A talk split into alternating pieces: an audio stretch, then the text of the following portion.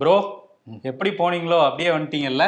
ஆமா வருண், அதே சட்டை, அதே தாடி, அதே தலைமுடி, அதே நான், அதே சிரிப்பு எல்லாமே வந்துருச்சு. இப்ப சிரிப்புன எடப்பாடி பழனிசாமி தான்ப்பா. அதிமுகவுடைய நிர்வாகிகள், தொண்டர்கள் எல்லார்கிட்டையும் சிரிச்சு சிரிச்சு மகிழ்ந்து மகிழ்ந்து பேசிக்கிட்டு இருக்காராம். ஆமா, புது பொலிவோட இருக்கிறாரு இந்த மாநாட்டுக்கு அப்புறம். ஆனா இப்ப கொஞ்சம் கோவப்பட்டு இருக்காரு, அதுவும் மெட்ரோ நிர்வாகத்து மேல கடும் கோவப்பட்டு இருக்காரு. இது வரலாற்று பிழைய பண்ணிட்டீங்கன்னா கொந்தளிச்சிருக்கிறாரு. என்ன சொல்றாருன்னா, அந்த கோயம்பேடு டிக்கெட் தரலையாமா? இல்ல, அவருக்கு எழுச்சி நாயகன், வீர நாயகன். ஆமா, அவருக்கு வந்து அதை கார்டெல்லாம் வச்சிருப்பாருன்னு நினைக்கிறேன் மெட்ரோல.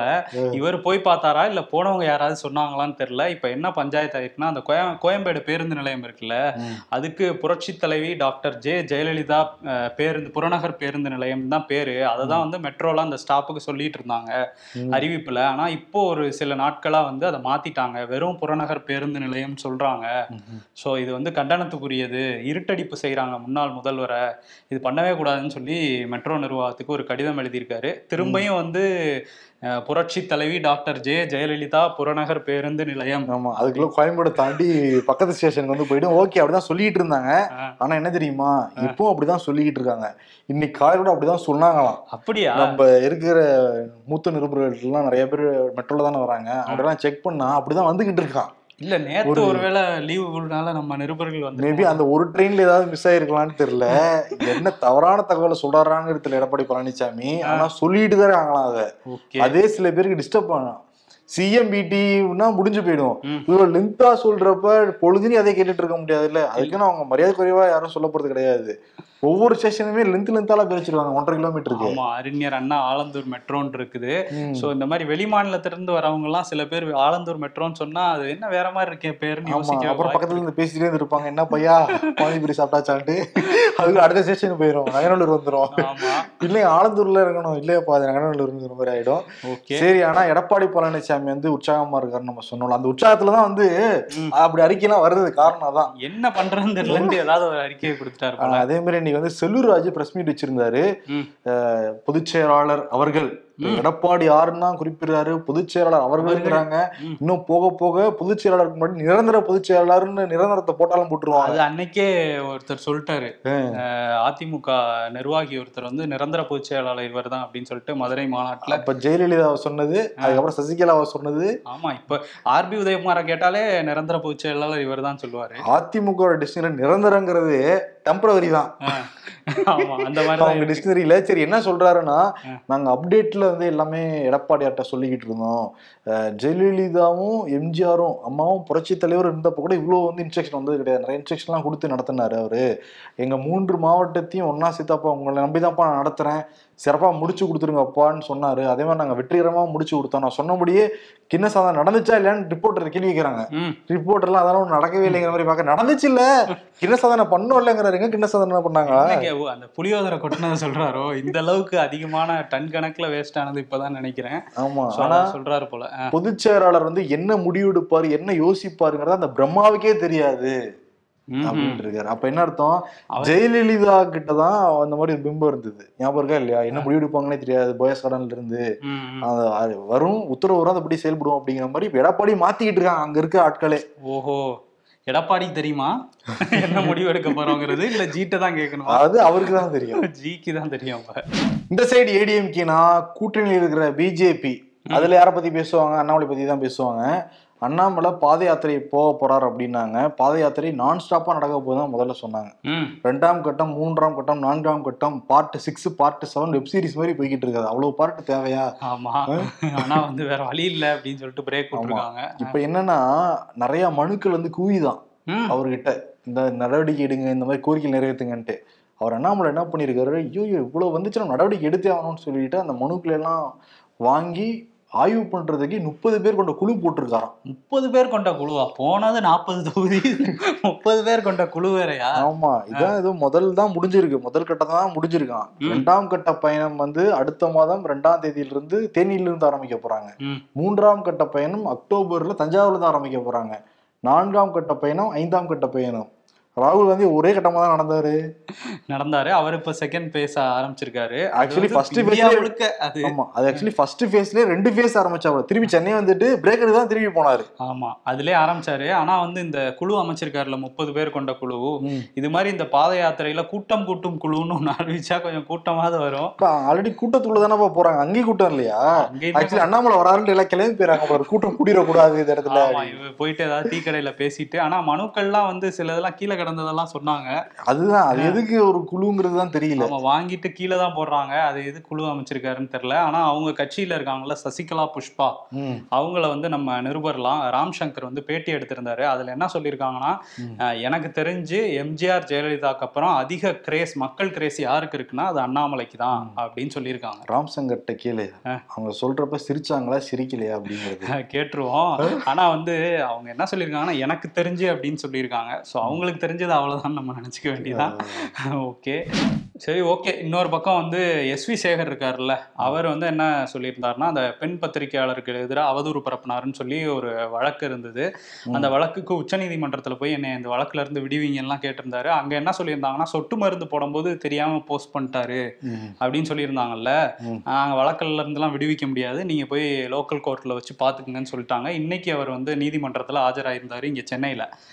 அங்க வந்துட்டு வெளியே வந்ததுக்கு அப்புறம் செய்தியாளர்களை சந்திக்கும் போது வந்து, நீங்க இந்த மாதிரிலாம் சொல்லியிருந்தீங்களே சொட்டு மருந்து அப்படின்னா, ஆமா, கேட்ராக்ட் ஆப்ரேஷன் பண்ண எல்லாருமே வந்து இந்த சொட்டு மருந்து பயன்படுத்துவாங்க, இங்க பாருங்க நான் கூட வச்சிருக்கேன், டக்குன்னு பாக்கெட்ல இருந்து எடுத்து காட்டுறேன், ப்ராப்பர்ட்டி காமெடி எடுத்துட்டு வந்திருக்கேன். ஆப்ரேஷன் பண்ணாங்கன்னா ஆப்ரேஷன் பண்ற சமயத்துல மட்டும் தான் போடுவாங்களே தவிர வருஷ கணக்கா போட்டுட்டே இருக்க மாட்டாங்க. அது சிம்பிள் லாஜிக்கா இந்த காமெடியில மிஸ் பண்ணிருக்காரு எஸ் வி சேகர். இல்ல, எல்லாரும் வச்சிருந்திருக்காரு, பண்ண போறேன் ஆதாரத்துல காமிக்கிறாரு, ஒரு ஆதாரமா எவிடன்ஸா ப்ரொடியூஸ் பண்ணிருப்பாருன்னு நினைக்கிறேன். 2018 போட்ட சொட்டு மருந்து ஒன்னும் வச்சிருக்காரு, எக்ஸ்பைரி ஆனா கூட அது இந்த இதுல வழக்குல சம்பந்தப்பட்டிருக்கிறதுனால வச்சிருக்காரு போல. வழக்கோட ஆதாரம் இதுதான். அதுட்டு நல்லா சொல்றாங்க அப்பா டீட்டெயில், இதெல்லாம் நம்ப வேண்டியதா இருக்கு. நம்ம நடிகை விஜயலட்சுமிக்கும் சீமானுக்குமான அந்த பிரச்சனை வந்து ரொம்ப நாளாக இருந்துட்டு இருக்குல்ல. இன்னைக்கு வந்து அவங்க சென்னை காவல் ஆணையர் அலுவலகத்தில் போய் ஒரு புகார் கொடுத்துருக்காங்க. நானும் சீமானும் வந்து கணவன் மனைவியாகவே வாழ்ந்தோம், 2008-09 காலகட்டத்தில் என்னை மதுரை மீனாட்சி அம்மன் கோயிலில் வச்சு கல்யாணம்லாம் பண்ணிக்கிட்டாரு, மாலை மாற்றி கல்யாணம் பண்ணிக்கிட்டோம், அவர் வந்து பெரியாரிஸ்ட் அப்புறம் கிறிஸ்தவர் அப்படிங்கிறதுனால தாலி கட்டுறதில் நம்பிக்கை இல்லைன்னு சொன்னார். அப்போ வந்து என்னை இந்த விஷயத்தை வெளியே சொல்ல வேணாம் அப்படின்னு சொல்லியிருந்தாரு. அதுக்கப்புறம் தொடர்ச்சியாக 2011 வரையும் வெளியே சொல்லலாங்கிறதுக்கப்புறம் நானே வந்து புகார் கொடுத்தேன், ஆனா சரியான நடவடிக்கை இல்லை அப்படின்னு சொல்லிட்டு இப்ப திரும்ப புகார் கொடுத்திருக்காங்க. செய்தியாளர்கள் கேட்டாங்க, இவ்வளவு நாள் ஏன் கொடுக்காம இப்ப திடீர்னு வரீங்க, இவ்வளவு ஆண்டுகள் கொடுக்காம இப்ப ஏன் வந்தீங்க அப்படின்னு கேட்டதுக்கு அவங்க என்ன சொல்றாங்கன்னா, அதிமுக ஆட்சியில நடவடிக்கை எடுக்கல, இப்ப வந்து நடவடிக்கை எடுப்பாங்கிற மாதிரி நான் கொண்டு வந்து கொடுத்துருக்கேன் அப்படின்னு சொல்லியிருக்காங்க. அவரை கைது பண்ற வரையும், என்னை ஏமாத்திட்டாரு, அவரை கைது பண்ற வரையும் நான் ஓய மாட்டேன், போராடிக்கிட்டே இருப்பேன் அப்படின்னு சொல்லியிருக்காரு. நம்ம கண்கலைங்க எல்லாம் பேசியிருக்காங்க, ஒரு சகோதரிக்கு உங்க சகோதரிக்கு எப்படிலாம் நடந்துச்சுன்னா யார் பக்கம் நிற்பீங்க, அந்த மாதிரி எனக்கெல்லாம் சப்போர்ட் பண்ணுங்கன்னு சொல்லிட்டு கதறியெல்லாம் வந்து அழுதாங்க ப்ரெஸ் மீட்டில். அதெல்லாம் தாண்டி நான் விடவே மாட்டேன், வழக்கு போட்டு ஜெயிலில் தள்ளுவேன் அப்படின்லாம் வந்து சபதம் எடுத்தாங்க. இதெல்லாம் தாண்டி சீமான் வந்து நேற்று ஒரு கல்யாண நிகழ்ச்சியில் கலந்துக்கிட்டாரு. அதில் கலந்துக்கிட்டு என்ன சொல்கிறாருன்னா, மோடி தமிழ்நாட்டில் போட்டிட்டாருன்னா அவரை எதிர்த்து நான் போட்டியிட தயார் அப்படின்ட்டு இருக்காரு. எப்படி போட்டியிட மாட்டாருன்னு தெரிஞ்சுட்டானே ட்ரிக்கா சொல்கிறார் பார்த்தியா, போட்டியிட மாட்டாரா கன்ஃபார்மா? ராமநாதபுரம், ராமநாதபுரம் ராமர் கோயில் திறக்கிறாங்கன்னு கனெக்ஷன்ல தான்ப்பா சொல்றாங்க. இருந்தாலும் அண்ணன் வந்து இப்படி சொல்லி இருக்காரு. அவரே தமிழ்நாடு பதற்றத்துல தான், எங்க போனாலும் தமிழ்நாடு தமிழ்நாடுன்னு பேசிட்டு இருக்காரு. தமிழ்நாட்டுல போட்டிடுவாரா? ராகுல் காந்திக்கு என்னாச்சு 2019? ஆமா, ஆயிடுச்சு. இல்ல எனக்கு என்ன, அவர் பேசிக்கிட்டே இருக்காரு எங்க போனாலும் தமிழ்னு, இதை டார்கெட் பண்றாருங்கிற ஒரு டவுட் இருக்கு. டார்கெட் பண்ணா இப்ப என்ன அர்த்தம், என்ன தோத்துட்டோம்னா? ஆமா, சர்வதேச விருதெல்லாம் வாங்கிட்டு இருக்கோம் அடிக்கடி. ஆமா, சர்வதேசம்ல சர்வதேச அளவுல செய்தி ஆயிடுவாரு. சரி, ஓகே. அண்ணாநகர் டவர் பார்க்ல சென்னை தினம் கொண்டாட்டத்தின் ஒரு பகுதியாக ஓவிய கண்காட்சி நடந்திருக்கு. அதை தொடங்கி வச்சிருக்காரு மாநகராட்சி ஆணையர் ராதாகிருஷ்ணன் IAS. தொடங்கி வச்சவர் அந்த சென்னையை பற்றின ஓவியங்களாக வரைய வச்சுருந்தாங்க மாணவர்கள் நிறையா பேர். அதை காசு கொடுத்து வாங்கிட்டு இருந்தார். அந்த சமயத்தில் திமுக கட்சிக்காரங்க சிலர் போய் வந்து, ஒவ்வொரு ஸ்டாலுக்கும் நீங்கள் 2000-3000 பணம் வாங்குறீங்க, அதுக்கு பிறகு ஏன் இந்த மாதிரி விழாவுக்கு எல்லாமே வந்து எம்எல்ஏவையும் கவுன்சிலரையும் கூப்பிடுறது இல்லைன்னு சொல்லிட்டு ராதாகிருஷ்ணனை கேள்வி மேல கேள்வி கேட்டுட்டே இருந்திருக்காரு. அந்த நபர் யாருன்னா திமுகவை சேர்ந்த ஜெயசங்கர் அப்படின்னு வந்து குறிப்பிடுறாங்க. ஆனா எதையுமே வந்து ராதாகிருஷ்ணன் காதல் வாங்காத மாதிரி போட்டோக்கு போஸ்ட் கொடுத்துக்கிட்டு இருந்தாரு, அவங்ககிட்ட பேசிக்கிட்டு இருந்திருக்காரு. ஆனா ஒரு கட்டத்துல ஜெயசங்கர் வந்து திரும்ப திரும்ப அதே சொல்றதுனால கடுப்பான வந்து ராதாகிருஷ்ணன் என்ன பண்ணிட்டாருன்னா, இங்க ஒவ்வொரு ஸ்டாலுக்கும் எவ்வளவு பணம் வேணும்னு சொல்லுங்க, நானே என் பாக்கெட்ல இருந்து கொடுத்துட்றேங்கிறதையும் சொல்லிட்டாரு. அதற்கு பிறகு அந்த நபர் வந்து விடவே இல்லை. கூட இருந்த இன்னொரு நபர் வந்து என்ன பண்ணாருன்னா, இங்க அடிக்கடி டவர் பார்க்கல மாதிரி ஃபங்க்ஷன் நடத்துறதுனால பப்ளிக் நியூசன்ஸா இருக்குறது வர ராதாகிருஷ்ணனுக்கே சொல்லியிருக்காரு.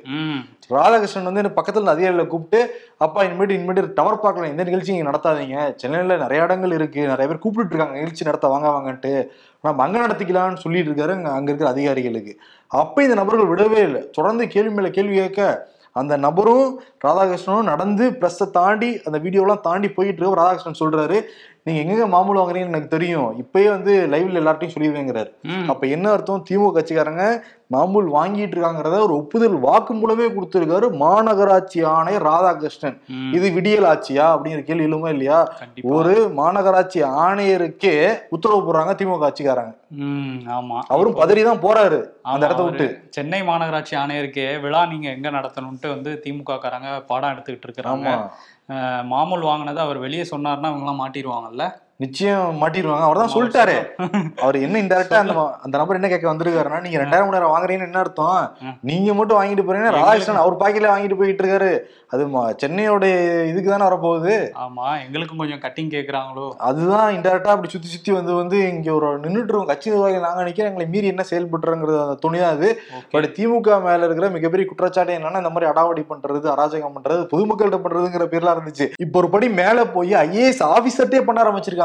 ஆமா, அதுவும் வந்து முக்கியமான பொறுப்புல இருக்காரு, சென்னை மாநகராட்சி ஆணையரா இருக்காரு, முதல்வரோட தினசரி சந்திச்சுக்கிட்டு இருக்காரு. அவரே வந்து ஒரு திமுக நிர்வாகி வந்து மிரட்டற தொனியில பேசியிருக்காரு. இவர் மேல ரொம்ப கடுமையான நடவடிக்கை எடுத்தாதான் அடுத்தவங்களுக்கு பயம் வரும். ஒரு சாதாரண ஒரு நிர்வாகி அப்படி மிரட்ட முடியும்னா அவங்களுக்கு மேல இருக்கவங்களாம் என்ன யோசிப்பாங்க, அப்ப நம்பாச்சு நடக்குதுப்பா, நம்ம சொல்றதா இங்க சட்டம்னு ஒவ்வொருத்தரும் நினைக்க ஆரம்பிச்சாங்கன்னா தமிழ்நாட்டில் சட்ட ஒழுங்கு எப்படி இருக்கும், சந்து சிரிச்சிடும். செந்தில் பாலாஜி புழல் சிறையிலிருந்து இன்னைக்கு வந்து அந்த சிறப்பு நீதிமன்றத்தில் ஆஜர்படுத்தப்பட்டிருக்கிறார். ஏன்னா வந்து 28ஆம் தேதியோடு அந்த நீதிமன்ற காவல் முடியுது. இன்னைக்கு ஆஜர்படுத்தினதுக்கப்புறம் அதை செப்டம்பர் 15ஆம் தேதி வரையும் நீட்டிச்சிருக்காங்க நீதிமன்ற காவலை. செந்தில் பாலாஜி தரப்பில் அந்த எம்எல்ஏ எம்பிக்களுக்கான சிறப்பு நீதிமன்றத்தில் ஒரு கோரிக்கை வச்சுருந்தாங்க, ஜாமீன் வேணும் அப்படிங்கிற மாதிரி. ஜாமீன் எல்லாம் நீங்கள் சென்னை முதன்மை அமர்வு நீதிமன்றத்தில் போய் பார்த்து அப்படின்னு சொல்லிட்டாங்க. ஸோ அதனால அந்த மூக்கு போறாங்க.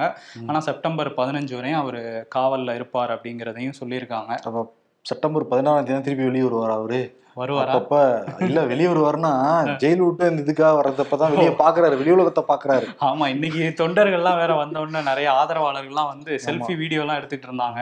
அதுல கொஞ்சம் தாடி எல்லாம் ஷேவ் பண்ணிட்டு வந்து இன்னைக்கு கொஞ்சம் உற்சாகமா தான் தெரிஞ்சாரு, ரொம்ப நாள் சோர்வா இருந்தது. செந்தில் பாலாஜி அடுத்து என்ன கோரிக்கை வைப்பாருன்னா, ஐயா நீங்க செப்டம்பர் 15 அவ்வளவு டைம்லாம் நீங்க போடாதீங்க, செப்டம்பர் 5 போடுங்க, அடுத்து செப்டம்பர் 10 போடுங்க, இப்படி வச்சீங்கன்னா அடிக்கடி நான் வெளி உலகம் நான் பாத்துப்பேன். உள்ளேயே 5 நாள் இருக்க முடியாது இல்ல, வெளி உலகத்தை பார்க்காம. சென்னை தண்டையார்பேட்டை எஸ்ஐ வந்து பாலமுருகன், இவர் வந்து மஃப்டியில் ரோந்து பணியில் ஈடுபட்டிருக்காரு. பிள்ளை நகர் மேம்பாலத்தில் ஒரு 4 இளைஞர்கள், 4 மாணவர்கள் தான் கரெக்டாக சொல்லணும், அவங்கள சொல்லணும்னா ஏதோ ஒரு போதையில் இருக்க மாதிரி இருந்திருக்கு. கூப்பிட்டுருக்காரு.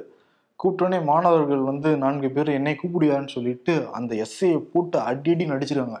அவர் முகமெல்லாம் வீங்கி போய் மூக்கில் இருக்க எலும்பே உடஞ்சி போயிருச்சான். இப்போ அந்த 4 மாணவர்கள் எல்லாம் 10th + 2 தான் படிக்கிறாங்க.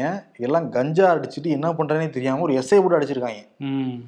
இவங்க வந்து பேர் மட்டும் வைக்கிறாங்க தமிழ்நாட்டு அரசுல இருந்து, கஞ்சா 2.0 3.0 அப்படின்னு சொல்லிட்டு இன்னும் ஓயவே இல்லை. இது ஒரு சம்பவம், ஒரு எஸ்ஐக்கே இந்த கதி. இதெல்லாம் மாணவர்கள் பண்றது.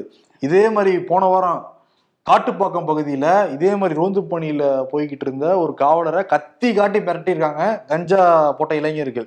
இன்னொரு சம்பவம் நடந்திருக்கு தமிழ்நாட்டுல. இதே 2 நாளைக்கு முன்னாடி கடலூர்ல பாலச்சந்தர்ங்கிற ஒரு 23 வயசு இளைஞர், அவர் வந்து ஒரு பட்டதாரி, அவர் ஒரு ஃப்ரெண்ட்ஸ் கூட ஃபாஸ்ட் ஃபுட் கடைக்கு சாப்பிட போயிருக்காரு. அப்புறம் 2 பேர் நின்றுருக்காங்க. கொஞ்சம் வழி விடுங்கன்னு தான் அவர் கேட்டிருக்காரு. என்னையே நீ வழி விட சொல்லுவியா, நான் யார் தெரியுமா, நான் வந்து ஐநாவரம் சங்கர் பாய் ஆடினான்னு சொல்லிட்டு கூட இந்த 4 பேர் இந்த பாலச்சந்திரன் அடியடின்னு அடிச்சு அந்த பாலச்சந்தர் இறந்துமே போயிட்டாரு.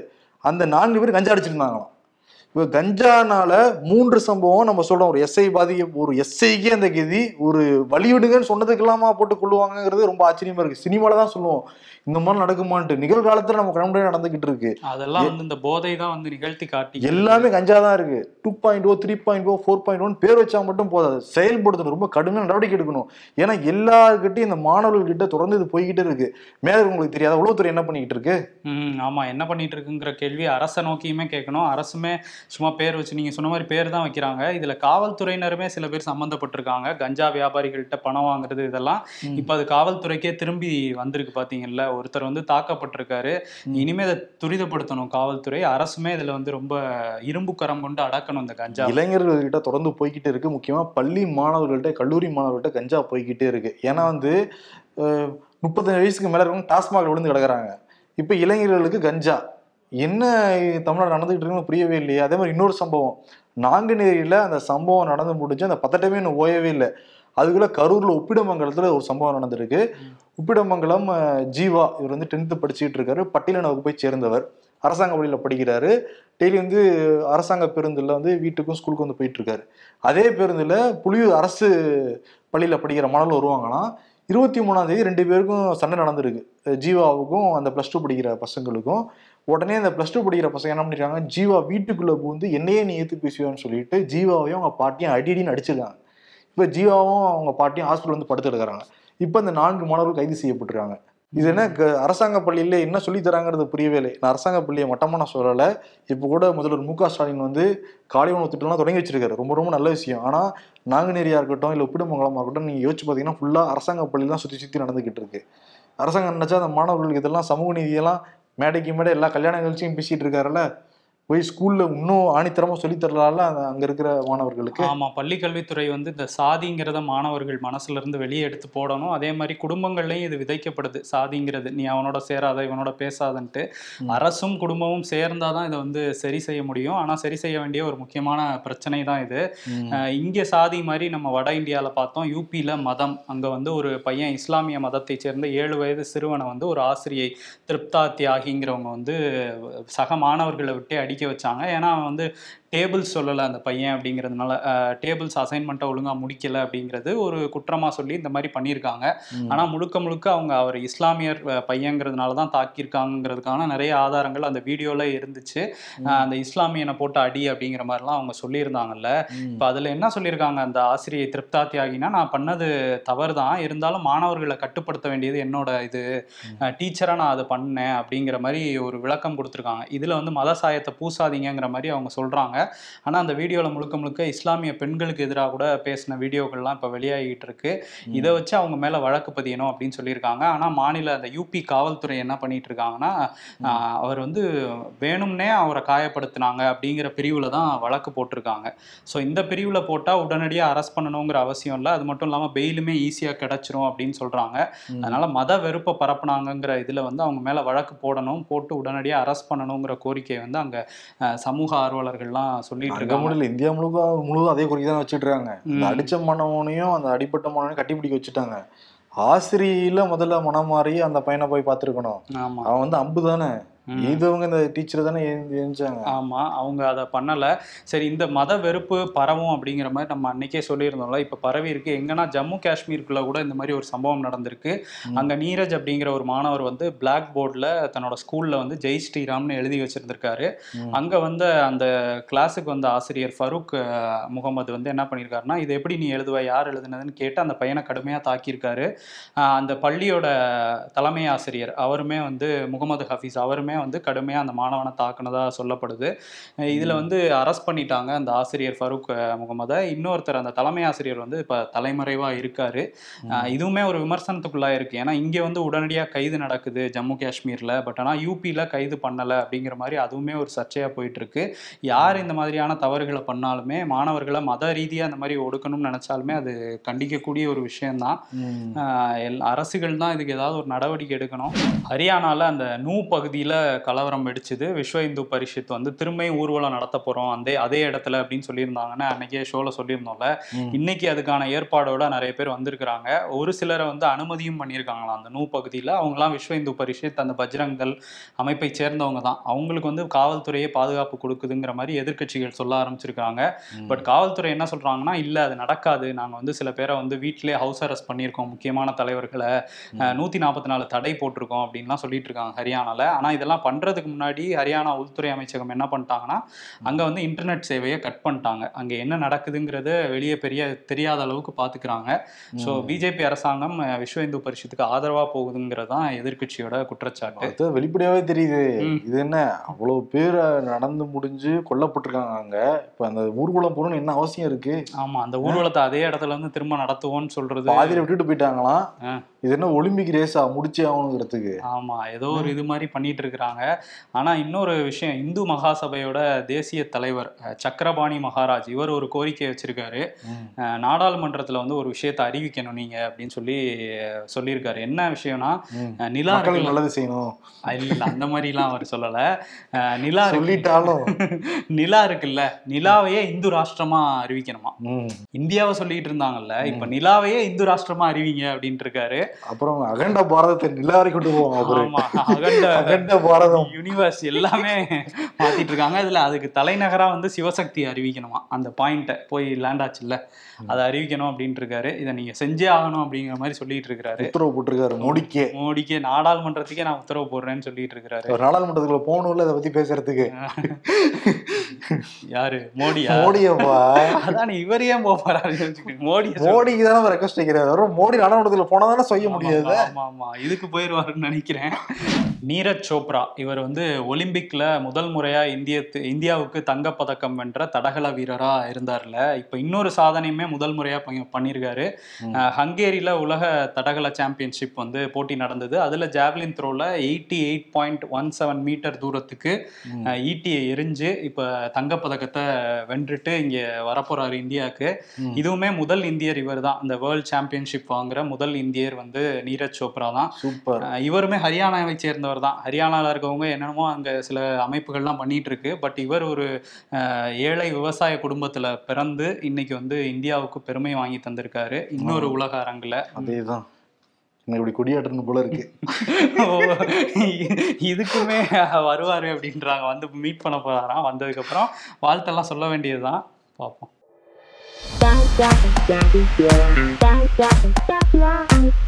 During a family function, me இங்கிட்டு போனா இவன் ஜாப் என்ன ஆச்சுன்னு கேட்பான், அங்கிட்டு போனா இவன் பொண்ணு பார்த்தாச்சான்னு கேட்பான். நல்ல நம்ம அதெல்லாம் தாண்டி வந்துட்டோம். ஒருத்தவங்களை பத்தி தப்பா பேசுறதும் அவங்களோடயே நல்லா பழகுறதும் ஒரே ஆளா?